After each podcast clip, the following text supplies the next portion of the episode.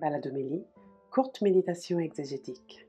Bonjour, bienvenue à tous. Je suis le Père Éric Morin du diocèse de Paris, du service biblique, et je vous propose ce quart d'heure de baladomélie pour méditer euh, avec vous sur les textes du 14e dimanche du temps ordinaire,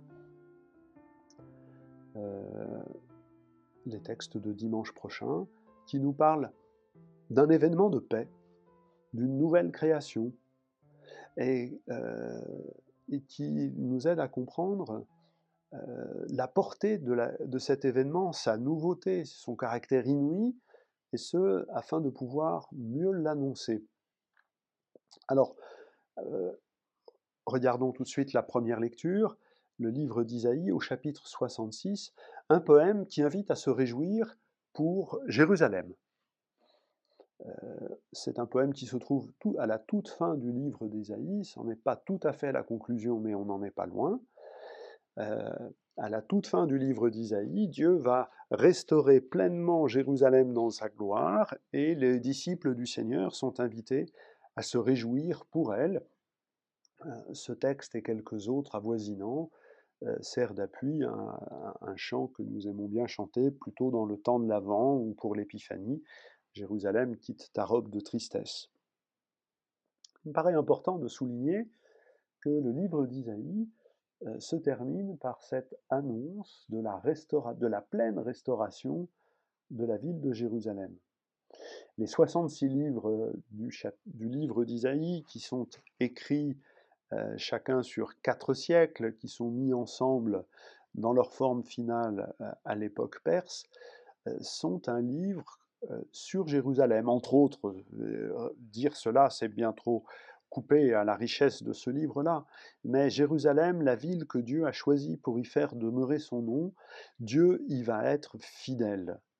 Elle va être le lieu du rassemblement d'Israël, et ce malgré les vicissitudes de l'histoire, euh, la trahison d'Akaz, le mauvais roi, euh, les moments difficiles sous Ézéchias, euh, le temps de l'exil où la ville est abandonnée, le temps du retour où euh, la réalité n'apparaît pas à la hauteur des espérances, et le temps de cette reconstruction progressive où les, les, Juifs font progressivement de la ville de Jérusalem le foyer, le centre de toute leur vie, qu'ils soient en Terre Sainte ou qu'ils soient dans la diaspora.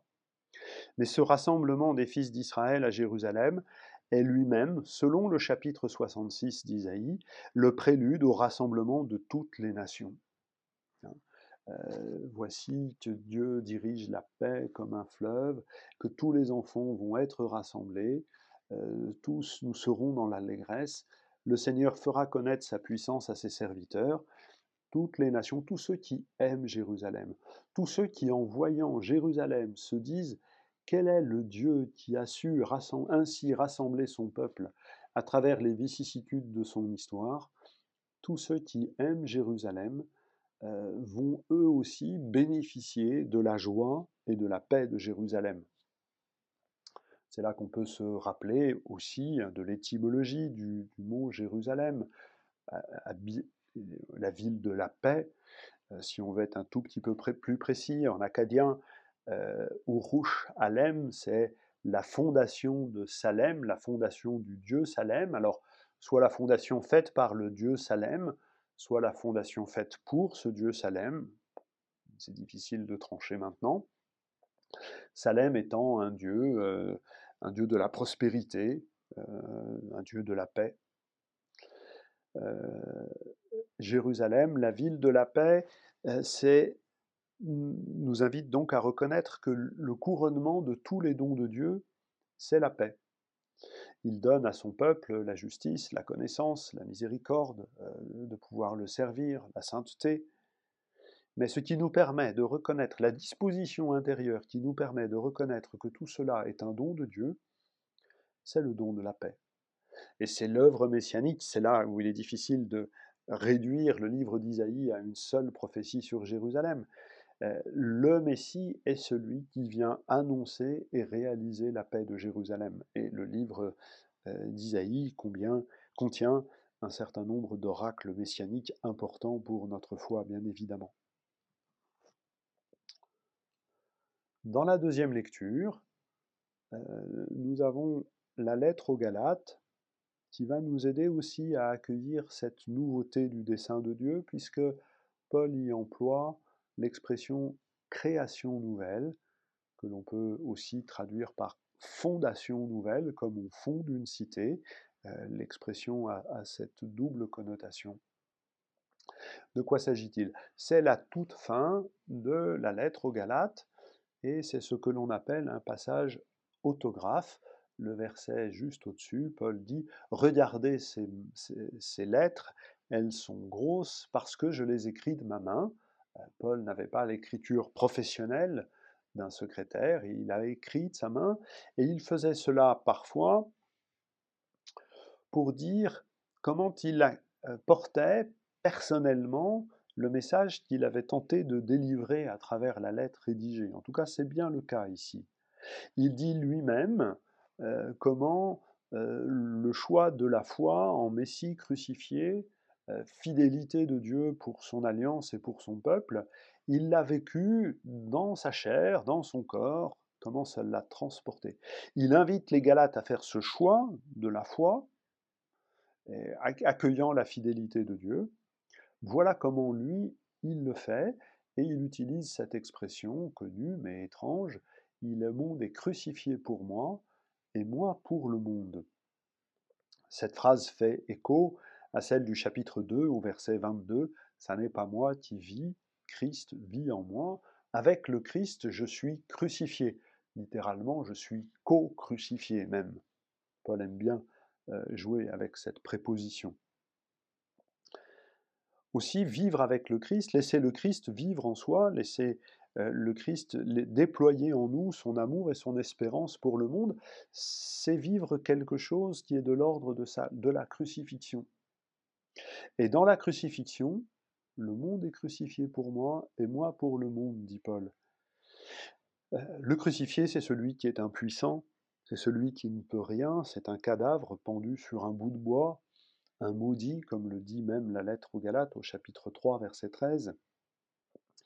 Et donc, accepter que le Christ crucifié, ressuscité, soit la fidélité de Dieu que l'on accueille par la foi, c'est reconnaître que le monde est impuissant pour le salut que le monde est impuissant à nous rendre justes, et que moi je suis impuissant pour le rendre juste. Le monde est crucifié pour moi sans, sans force, et moi je suis sans force devant le monde. La seule force, la seule puissance, c'est la foi en Messie ressuscité, crucifié. Et cette foi, elle offre un passage. Accueillir la croix de Messie ressuscité, c'est accueillir le passage qui permet d'accéder à la nouvelle création. L'opposition la plus fondamentale de la lettre aux Galates, c'est pas tant entre les œuvres de la loi et la foi, pas tant entre la chair et l'esprit, comme nous pouvions le voir euh, la semaine dernière, mais c'est entre le mauvais monde présent, qui est nommé et mentionné au chapitre 1, verset 4, et dont, Jésus, dont il est dit que Jésus nous en arrache, et puis la nouvelle création. La croix est ce point de passage du mauvais monde présent à la nouvelle création qui nous est donnée. Accueillir cela, c'est faire partie de l'Israël de Dieu qui reçoit paix et miséricorde. Par la foi au Messie, nous entrons dans l'héritage qui est promis à Israël. Euh, en aucun cas, la lettre aux Galates ne veut exclure Israël de cet accès, de cette participation à la nouvelle création. La lettre aux Galates réfléchit sur ce qui, la grâce, sur la chance, sur le bonheur, sur la faveur que nous avons, nous, à être baptisés. Nous avons accès à l'héritage d'Israël. Euh, voilà. Et qui fait partie de cet Israël de Dieu? Nul ne le sait sinon Dieu lui-même. C'est Dieu qui décide qui euh, peut ou ne peut pas accueillir l'héritage de paix et de miséricorde qu'il veut donner maintenant pour que nous puissions goûter maintenant ce passage du monde présent à la création nouvelle. On voit bien comment ce texte-là nous aide à, réfléchir sur le dessein de Dieu qui nous était présenté autour de la ville de Jérusalem, d'autres images, d'autres préoccupations, mais finalement une même vérité de foi. Et la lecture de l'Évangile va nous aider à découvrir qu'il n'est pas possible de découvrir cette nouveauté à laquelle l'humanité est promise sans en être les messagers. Et on nous raconte comment Jésus appela ses disciples, 72, et qu'il les envoya deux par deux en leur donnant des consignes euh, précises euh, pour que euh, cela puisse, le royaume de Dieu puisse être annoncé. Alors comment cela se passait? Ben, Les consignes sont simples. On prend beaucoup de temps pour dire ce qu'il ne faut pas prendre. Hein. la simplicité des moyens est requise pour que justement l'impuissance du monde à annoncer le règne soit soulignée. C'est la puissance de la parole que Dieu donne qui va permettre d'annoncer le règne. Et les apôtres sont, partent deux par deux, ils quittent le matin la ville ou, le village où ils sont. Ils ont quelques heures de marche pour rejoindre une autre ville, un autre village. Là, en arrivant, ils annoncent ce que Jésus leur a appris à annoncer, les béatitudes, le Notre Père. Ils répondent aux questions par des paraboles que le Jésus leur a apprises. Hein, la conversation peut se prolonger pour parler du règne. Et quand arrive l'heure du repas, peut-être y a-t-il quelques personnes qui euh, veulent euh, prolonger la conversation? Aussi sont-ils les, disciples de Jésus sont-ils invités à partager le repas et à passer la nuit? C'est une hospitalité généreuse, mais pas très onéreuse pour autant. Il s'agit pour une ou deux familles d'accueillir deux personnes, pas plus. Quand les voyages seront beaucoup plus longs, quand le séjour des, apôtres sera beaucoup plus long dans une ville, comme dans les missions pauliniennes, il faudra prendre d'autres dispositions euh, qui soient viables économiquement. Mais le processus est simple et, finalement euh, permet de vivre fraternellement l'annonce euh, du royaume. Et puis qu'est-ce qu'on fait le lendemain? Ben, On repart. Et on continue.